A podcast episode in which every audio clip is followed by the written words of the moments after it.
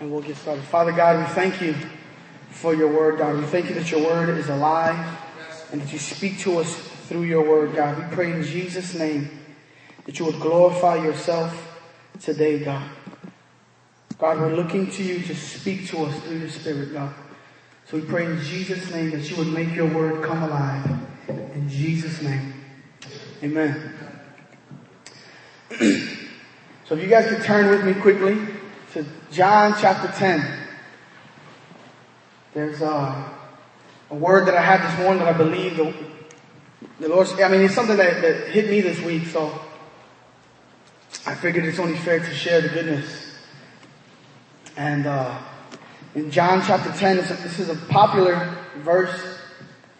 We know this, and I just want to take some time and, and, and look at it because the Lord really opened my eyes to something uh, earlier this week. John chapter 10, verse 10, Jesus is speaking, and he says, The thief comes only to steal and to kill and to destroy.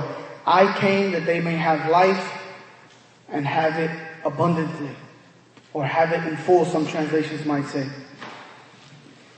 So my first thought, and I want to make sure we're all on the same page. Who is the thief? The devil. All right. Jose gets an A for the day. Because it's, it's, it's important to know this because he says, the thief comes only to steal, to kill, and to destroy. And sometimes, especially in, in modern day when things go wrong, when things are stolen, things are killed, and things are destroyed, God gets the blame for it. When we read right here, he, Jesus says, the thief comes to do that. Those are the works of the enemy. And for a lot of people, especially people that are not born again, will want to blame God for what went wrong. They want to blame God for, man, this, he, this, this happened to me, or this happened to my family, and it's God's fault. And the devil gets off scot-free. And so I want to point that out first. This is, these are the works of the thief. This is Satan himself. If you turn to Mark chapter 4, and we're going to look at a lot of passages uh, today, because I love the Word of God. And I don't really have anything good to say, so we're going to go there. But in Mark chapter 4 is the parable of the sower, and Jesus tells us, He says, Listen to this. Behold, verse 3. Listen to this. Behold, the sower went out to sow. And he was sowing. Some seed fell beside the road, and the birds came and ate it up. Other seed fell on the rocky ground, where it did not have much soil, and immediately it sprang up because it had no depth of soil. And after the sun had risen, it was scorched, and because it had no root, it withered away. Other seed fell among the thorns, and the thorns came up and choked it, and it yielded no crop. Other seeds fell into the good soil, and as they grew up and increased, they yielded a crop and produced 30, 60, and 100 fold. Now, if you spend any amount of time in the church and heard anybody talk about this passage, we know that what is, what is Jesus likening the ground to, the soil? What is he talking about? What's the soil? Our hearts. And he says that there's different kinds of soil that the seed falls on. He says, but the farmer sows seeds. The farmer sows seeds. That means that the farmer is continually sowing seeds. And some of it lands on good soil and some of it lands on bad soil. And we see here in Jesus' explanation to his disciples, verse 13. He said, Do you not understand this parable? How will you understand all other parables? First of all, Jesus is saying this. Look, if you don't understand this, you're not going to get anything else. This is the basics. These are foundations to understanding the way the kingdom works. And then he says, the sower sows the word. These are the ones who are beside the road where the word is sown. And when they hear, immediately Satan comes and takes away the word which has been sown in them. In other words, Satan comes and steals the word that has been sown into people's hearts. Because he only comes to steal, kill, and destroy. This is what he's like. This is what he does. This is his MO. So it's real easy, and if we're not careful, we'll blame God for it. We'll blame God for what, what the, the word that wasn't received. Well, I brought my unsaved family member to church, And the preacher didn't preach that good of a message. So it's his fault that they're not saved.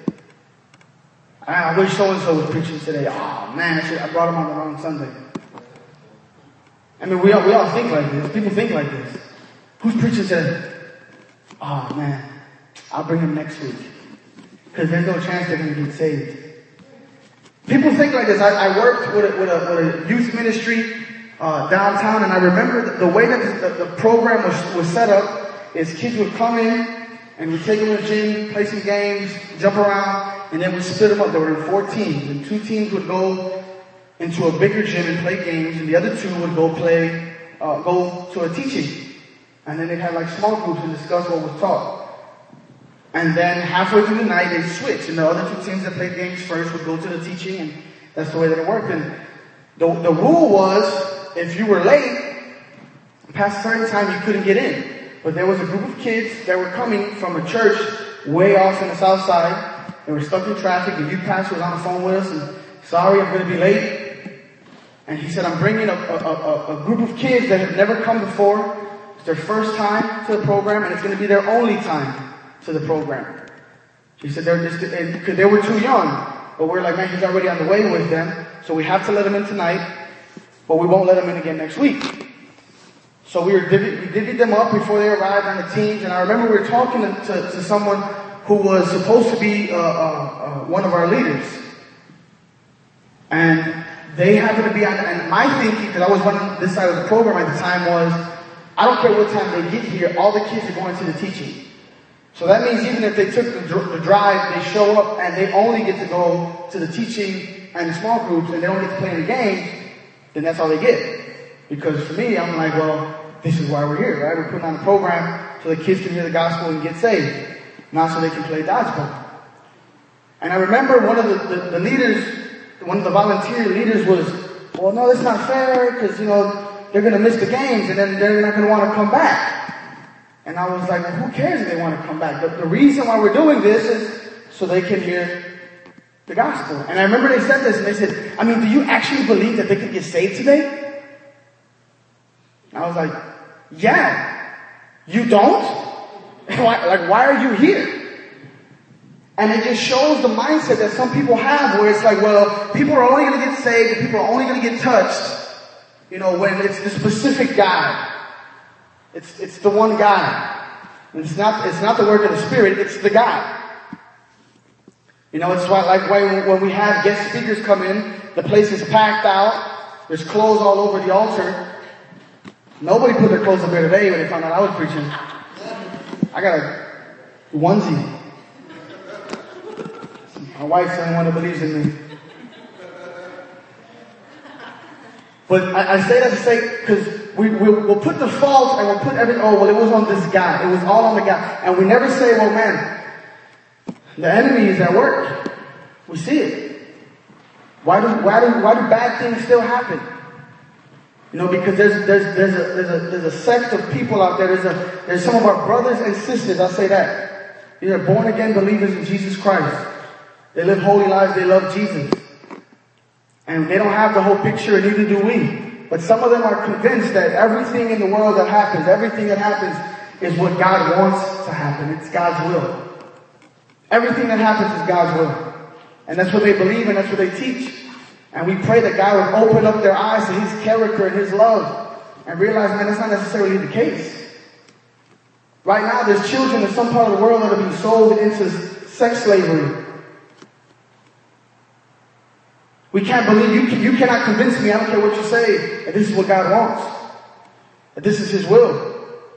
You can't convince me that the enemy is not at work. That he's not out to steal, kill, and destroy these little girls' lives. So if we're not careful, we get sucked into blaming God for what the enemy did. If we're, if, if we're not careful. Turn to 1 Peter chapter 5. We'll take another passage, just get an idea for, for the way the enemy works. Because Jesus already revealed to us.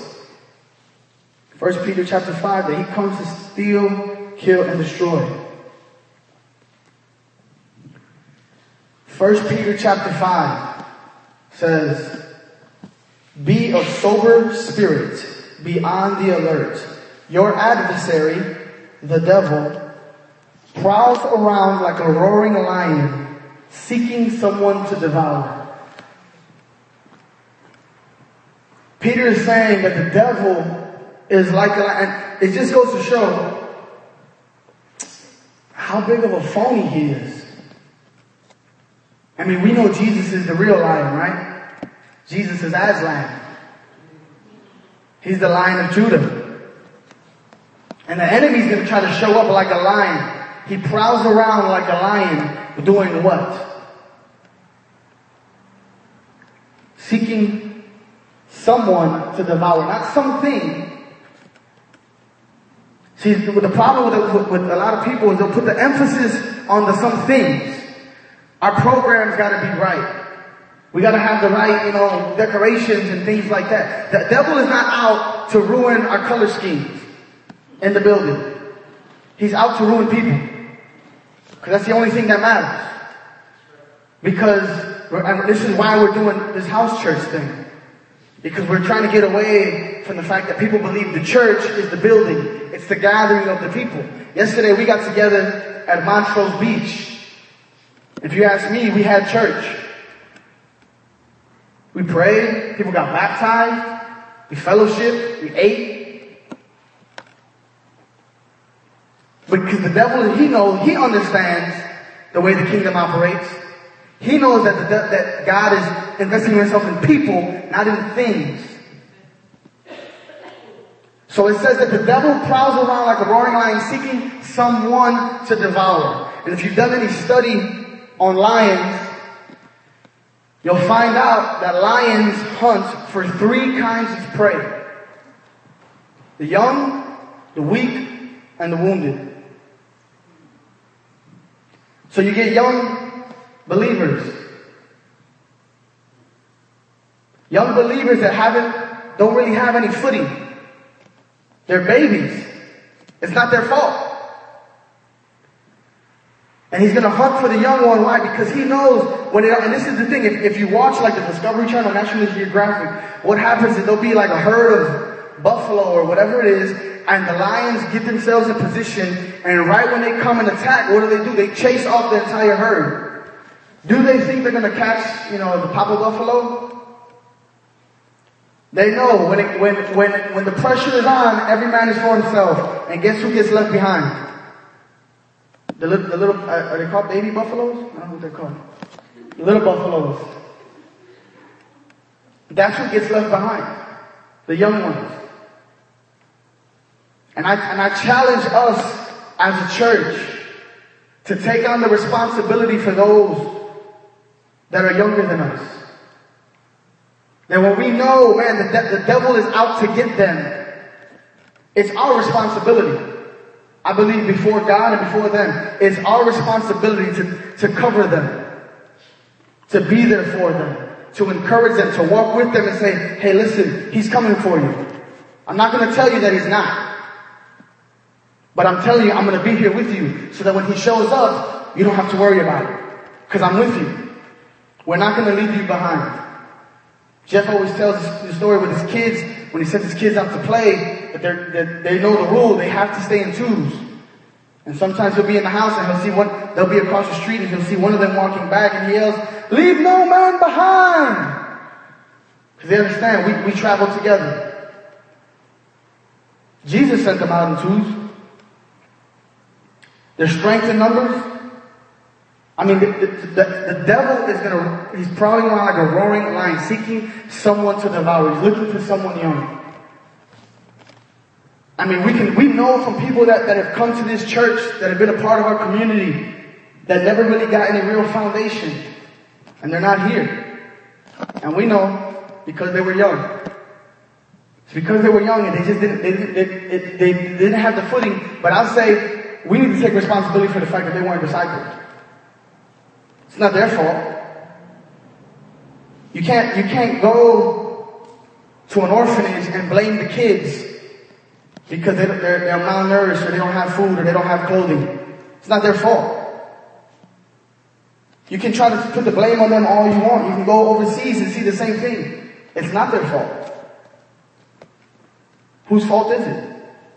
We blame it on the parents. We saw a video, I put a, a, a link up to a video the other day of, uh, this is like an old uh, case, like 2010, where there was a, a, a, man that was being sentenced to life in prison for molesting this woman's kids.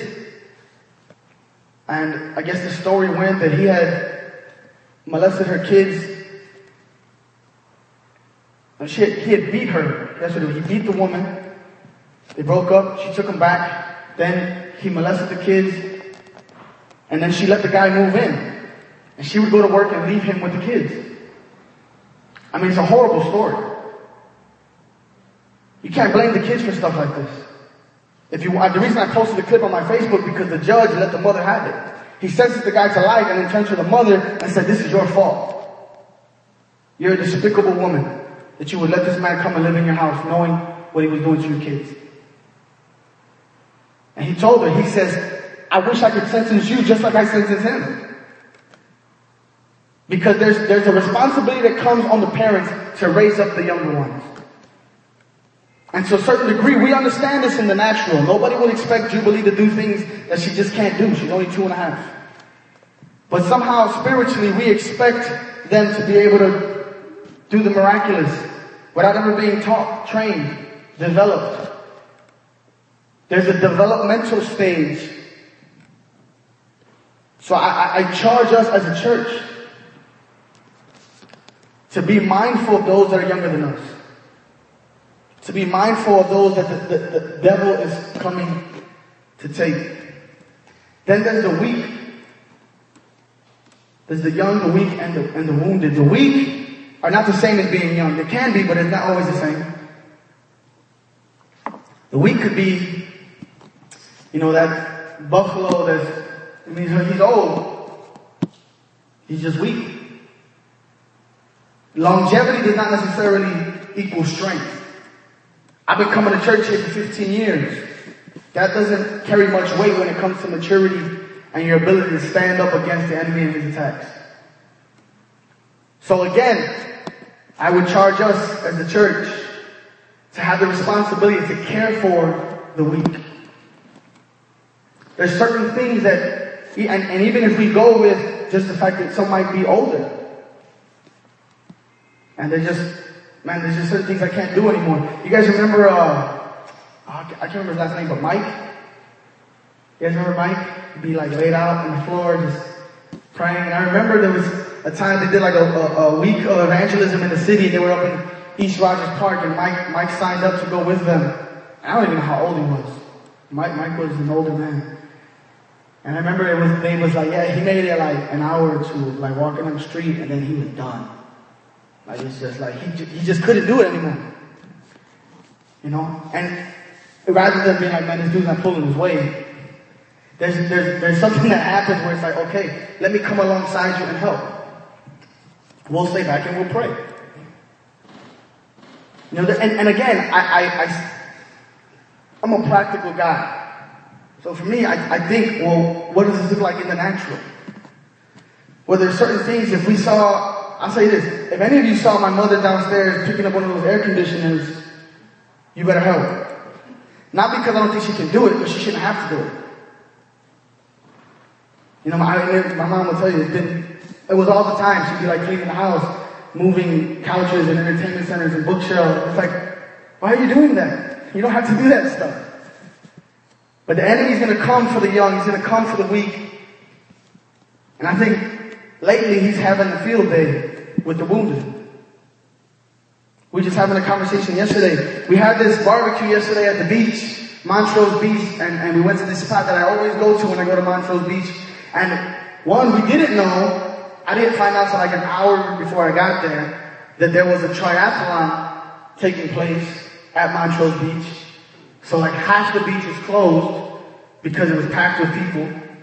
And the other half was being occupied by a, a, a, a men's volleyball tournament. At least that's what it looked like when you got there. Until you spent some time there and realized it was actually called the Gay Men's Volleyball Tournament. So there's hundreds of homosexual men walking around in their speedos and whatever. And it was just like, man, this is crazy. And we started talking about, man, people that we've ministered to in the past that live a homosexual lifestyle and how much of it comes out of being wounded, being hurt by the church. We talked about this one guy in particular that me and Dan were ministering to a couple years back. And he was a homosexual. And I remember he was, we were, we were just talking. We were having a Shy City Connects up north and he walked in and we started talking. And I remember we were just having a conversation and he mentioned the fact that he was gay. But the way he mentioned it, he said it and then kind of waited for us to be like, oh no, you know. You could tell he was waiting for a response. And we just realized like, like he could have said he was Mexican. Alright, cool. Like we, we kind of figured that, you know. And then we just kept on talking and Dan shared his testimony with him. I shared my testimony with him.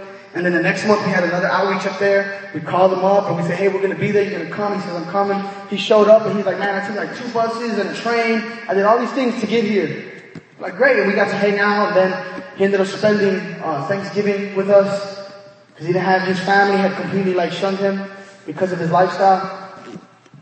And then when we got to know him, he shared his story. At first it was tattoos and dreadlocks, and he went to a church that was like, no, Christians don't dress like that. They don't do those things. So he got kind of, you know, labeled as an outcast. So he felt rejected by his parents, his family were, were leaders in the church. So he felt not just rejected by the church itself, but by his family as well. So he started acting out. He got curious, started messing around, being interested with men, started living a, a homosexual lifestyle. And then all the more the church rejected him. They actually embarrassed him. The church brought him up in front of the whole church and tried to cast his homosexual spirit out of him. So now the whole church knows that he's homosexual. The whole church is looking at him with a crooked eye. And then after this, the pastor that called him up when nobody else was around was trying to sleep with him. I mean, you could imagine then the lens that he has for the church. That's why he was looking at us with this, what do you, how are you going to react when you find out that I'm gay? And man, by God's grace, man, we were able to love him and keep it, we kept, we lost, we just lost touch. He kept changing phone numbers and moving. But man, we were determined, like, look, man, and we told him, bro, we're not like those guys. We're not like them. You know, but there's, there's, there's a, there's a woundedness that's already in the world. But what about the wounded in the church? What about the wounded that we have here? What about the, the wounded that had left our family because they were wounded? I mean, because when those lions approach the herd, they're not, there's no sympathy for what you've gone through. There's no sympathy for, oh, well, that was a really tough situation. I'll go after the next wounded guy. It's time to eat. I'm going to go after whatever I can get. And this is the reality, man. This is, this is the reality of the enemy that we have. Jesus says the devil comes to steal, kill, and destroy. I mean, this is what he's out for. And I believe it's our responsibility to be there for the young, the weak, and the wounded. And we know who they are. You know who you are. You know that you're hurt. You know that you're young. It's okay to be young. I, I, I was discipling a guy for a little bit who did not like to be called a baby Christian or a young believer. He didn't like it. I don't know why. He just had a hard time with it. It's like, what's the big deal? That's what you are. It's like Jubilee doesn't get offended when we're like, you're a two-year-old. Oh, no, I don't want to be a two-year-old. But you are. You can't change that. It's, and, and this is how you know that they're young. Because it's only little kids that say, I'm not a baby anymore, I'm a big girl. Right? Oh, Adults don't say that. Just the, the fact that you have to say that shows just really where you're at. So I want to encourage us as a church to be there for the young, the weak, and the wounded. But the second half of this verse, John 10, 10, is my favorite part. Because it says, Jesus says, but I come that you may have life and have it in full. And this is, this is, this is the hope that we have. I want to talk about what, what, what this means. What does life and life in full? What does life and life abundantly look like? You know, there's some people, again, brothers and sisters of ours, they love Jesus. That would say, well, life and life in full means there's no, no sickness. So that's all we're going to preach. We're, only going to preach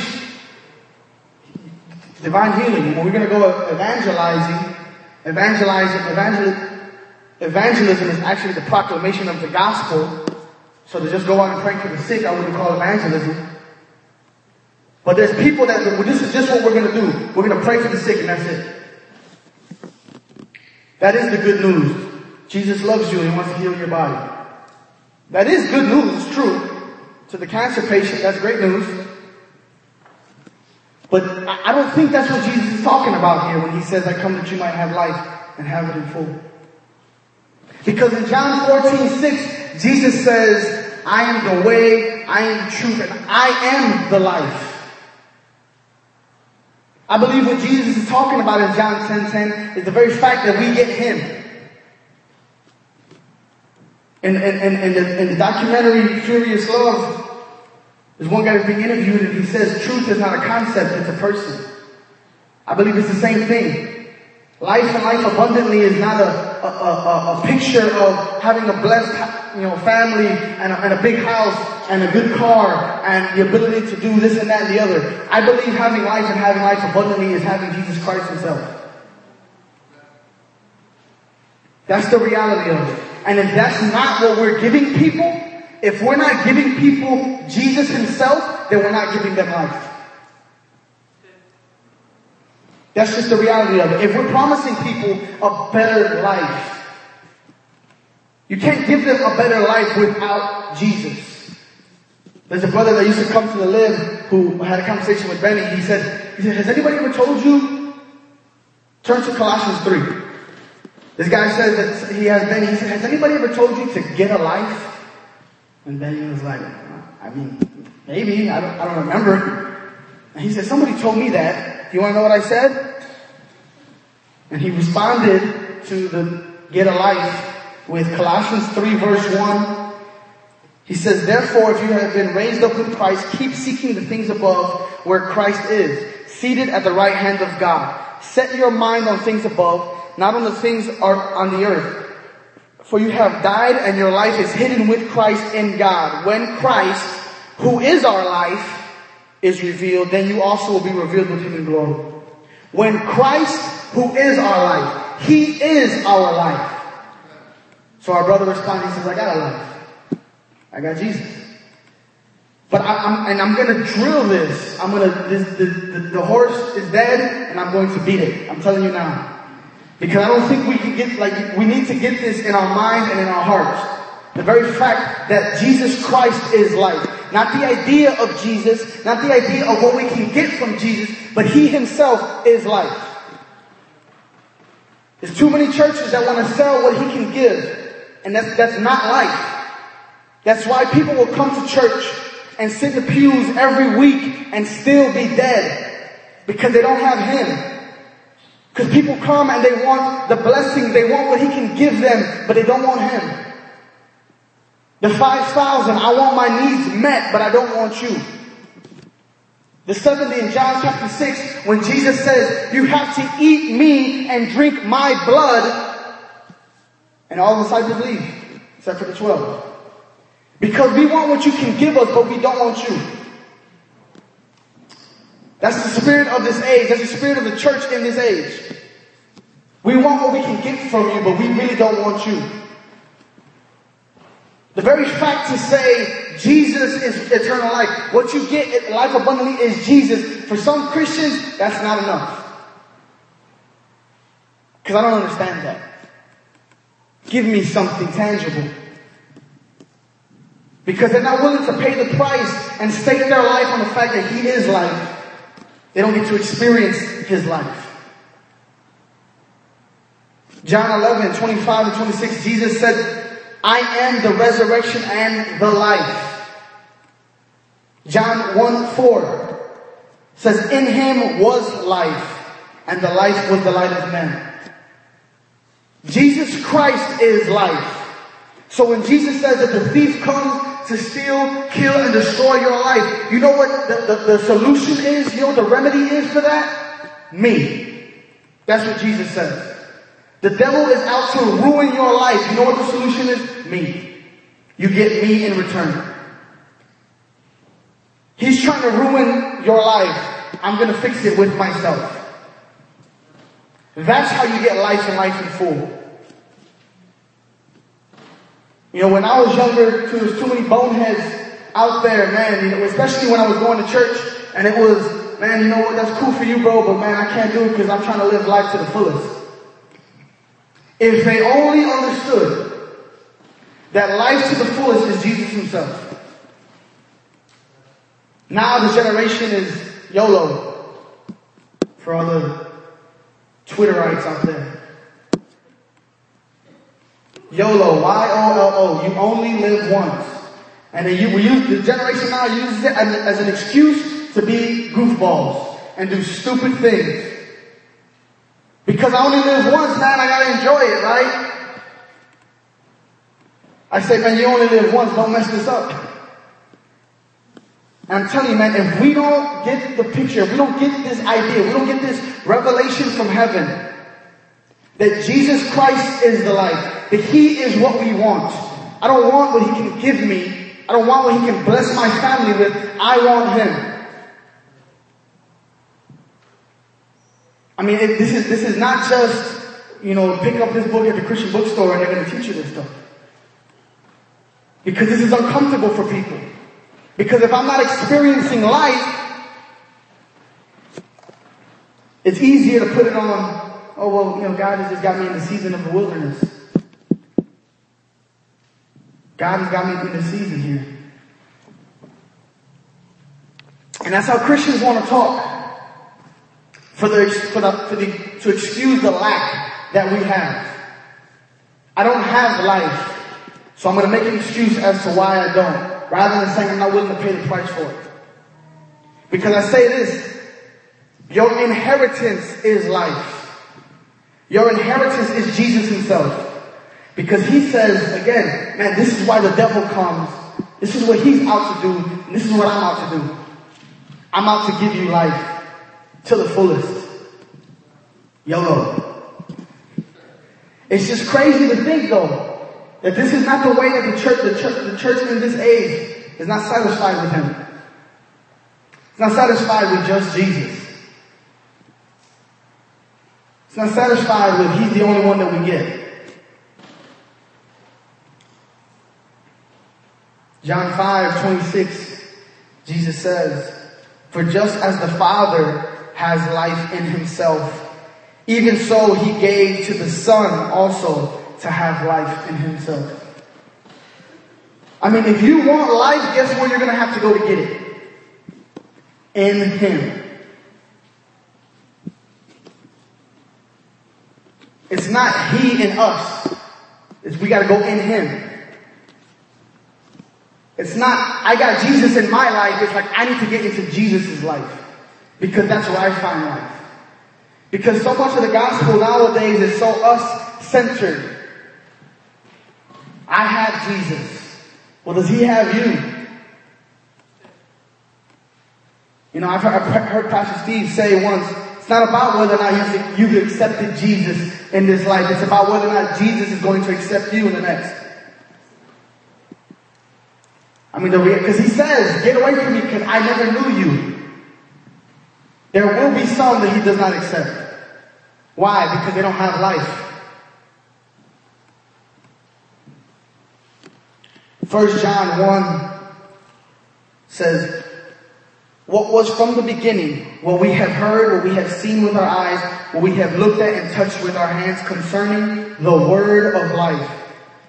And the life was manifested and we have seen and testified and proclaimed to you the eternal life which was with the Father was manifested to us. Life itself was manifested to us. That's what John is saying. I saw life. It's not something, well, yeah, I'm living life. I saw it. Because life is a person. And if we're not careful, we'll take any cheap substitute for life itself. You could have your best life now. You don't need Jesus. Let's pick up the book. I mean, if, if, if we're not careful, we'll settle for any cheap substitute. And in my heart my prayer is that, that we would do everything possible to fight for life. First John 5, chapter 12. He says, He who has the Son has the life. He who does not have the Son does not have the life. I mean, it's very clear. This is the gospel message in its purest form. You don't got Jesus? If you don't have the Son, you don't have life. Fact. Because the Son is life. Not an idea of the Son or what the Son can bring. He is life itself. And I'm, and, and I'm telling you, I, and I share this because God is doing something in me where there's this unsatisfactory taste in my mouth with this life. And it's like, man, I need Him. I'm not satisfied with what we've got. I need Him. And I believe that that's when we, we start to become personally revived. When we want revival, we can be personally revived. We can have individual revival in our lives, in our hearts, in our spirits. When we realize this one thing, man, He is all I want. That's it. Nothing else. You know, I, am learning this now. Because I, I, I, see, and you guys all know the Culianos and the Gilmore and the Garons and the Daves and the Fabians and these guys that we look at and they come in and we're just like, man, these dudes, they got, they got something. They've tapped into something. And by God's grace, we will too. By God's grace, I'm looking and I'm like, man, you know what it is that they have, I don't have? They understand this. Jesus is everything. He is the life. They're not chasing after anything else but Him. They're not chasing after anything else but the way, the truth, and the life. That's why nobody else can come, that can get to the Father without Him. Because He is life.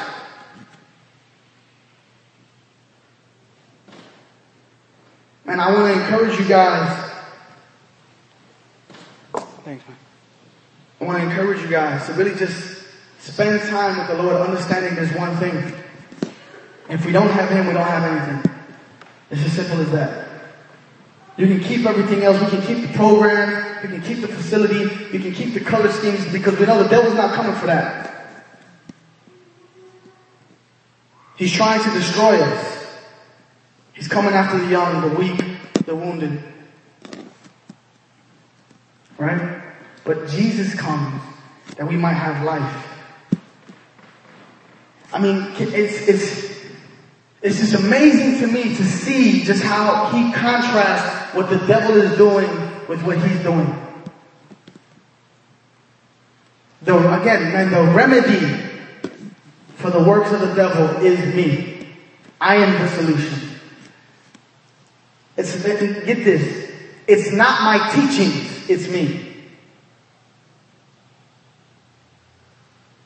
We don't, we, nowhere in the scriptures do we see that the Bible, our Bible is life. Jesus is life.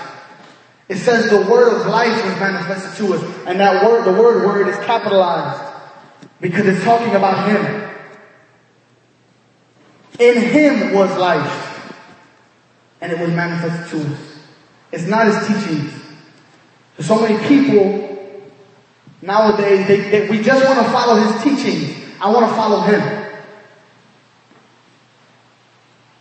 Because if, if he's not backing it, it doesn't carry any weight. That's crazy to think. And some people might be offended by that. But without, without the Spirit, without Jesus himself backing his word, there's no life in it. The letter kills, the spirit gives life. The words alone, without the backing of the spirit and the presence of Jesus, don't carry weight. That's why you have dozens and dozens and dozens and dozens of secular professors at secular colleges writing systematic theology books on how they understand what Jesus' teachings are. We're not trying to save people out of darkness into a doctrine, but into life itself. He snatches them out of the enemy's hands and brings them into his family, into life itself, into him. And if we're not content with paying the price to get into him, we'll never experience life and life in full. That's just the reality of it. If it seems like it's too hard and you don't want to pay the price, then guess what? You're going to be stuck where you're at. Because the only way to experience life in its fullness is to get Him. And my prayer is, man, that, that this would be the, the, the, cry of our hearts as a church. That across, as cross-culture church, we would, we would burn for Him and Him only.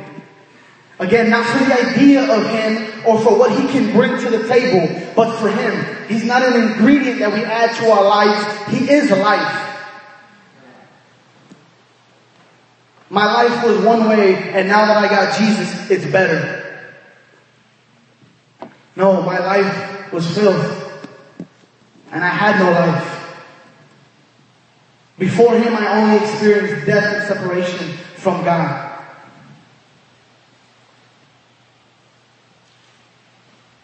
We spent some time Tuesday night with the girls that were getting baptized yesterday, sharing our testimonies. And as each one of them shared and I shared my testimony, man, it, this, that's what has hit me. It was just so apparent, man. Uh, we did not know life until we met him. Because he is life. It's not because he brought life into the picture, because he is life itself.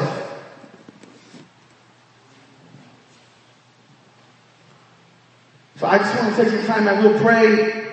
I know today we have some other things to get done as far as cleaning up here.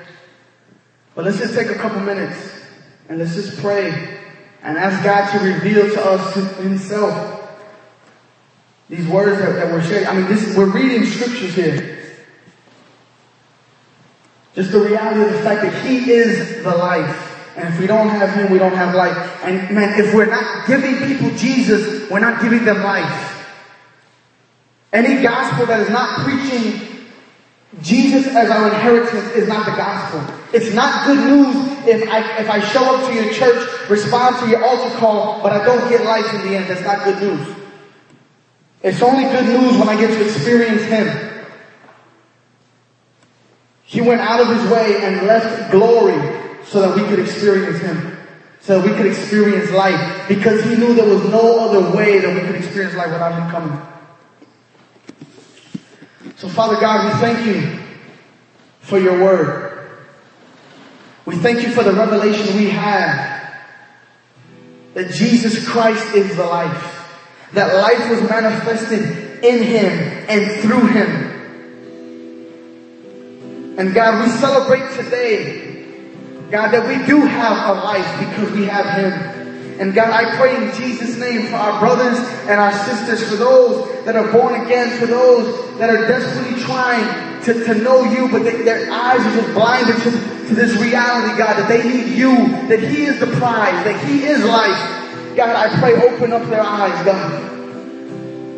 Lord, I pray in Jesus' name for revelation to come, God, as you told uh, Peter in Matthew 16, Blessed are you because flesh and blood did not reveal it to you, but my Father who is in heaven. God, give us revelation, God. Remove the veil before our eyes, oh God. Lord, that we would see you for who you are.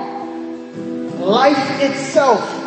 And God, I pray that we would stop at nothing that we would stop at nothing, God, and that you would anoint us with your spirit, God. That we would be smothered in your in the oil of your presence, God, to work our way deep inside of Him, God. That we would experience life God, that we would stop at nothing, God, that we would pay whatever price needs to be paid to experience life and life in full because it's our inheritance, God.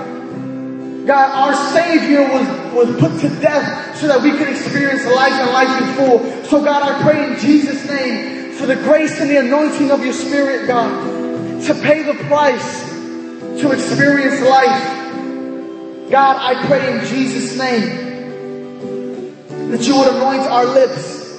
That when we witness to others, when we share the gospel with others, when we pray for the sick, that we would ex- express to them the reality that Jesus is life, God.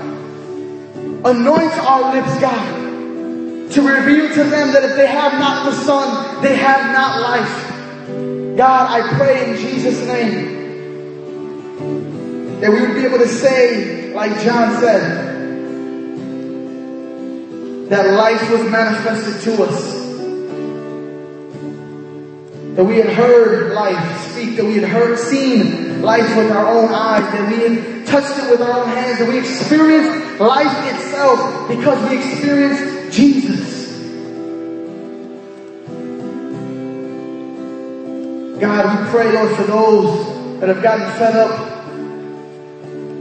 for those that are weak, that are young, that were wounded, that have, that have walked away, Lord God. We pray in Jesus' name. Give them a fresh touch of your spirit today, God. Give them a fresh touch of life, God. Remind them of that time when they when they actually felt like they knew what life was all about. Remind them of that time when everything made sense because they had Him, God. I pray in Jesus' name. Bring those things to remembrance, God. Lord, that they would yearn in their spirits for that experience once again, God. That they would know that this, the death that they experience now will never satisfy. That there's nothing in this world that will ever give them that same feeling of knowing Him and having Him, God. I pray in Jesus' name that you would extend mercy and grace, God, though they've rejected you and they've turned their backs on you, God, that you would extend mercy and grace, God, the same way you do to us when we do it to you, God. God, that when we reject you and turn our backs on you, God, we pray extend mercy, extend grace, God. We pray for the fire of heaven to come and burn up every bit of counterfeit life that there is, God.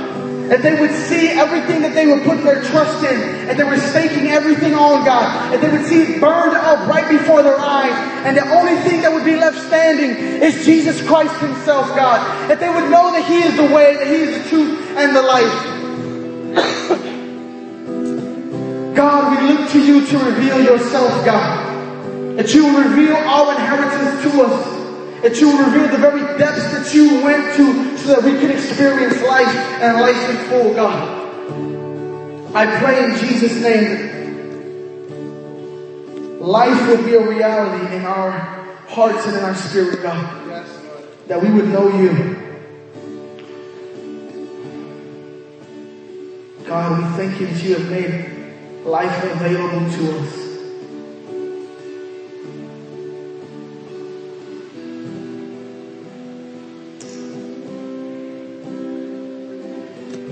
If there's anyone that feels like they're just part of the young, the weak, the wounded, they feel you just feel like you're under attack. You feel like the enemy's out to get you and you feel like you're alone.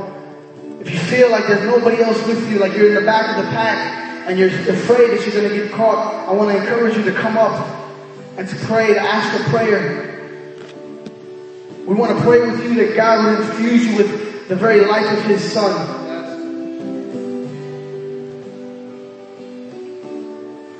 The last thing we want is for anyone that feels like they're under attack to walk out of here feeling like they're going to lose the battle.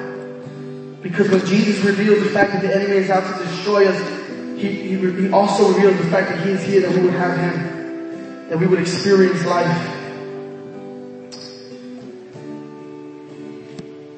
Father God, we thank you for life. We thank you for the revelation of your word. And we pray in Jesus' name for more, God. Reveal more to us.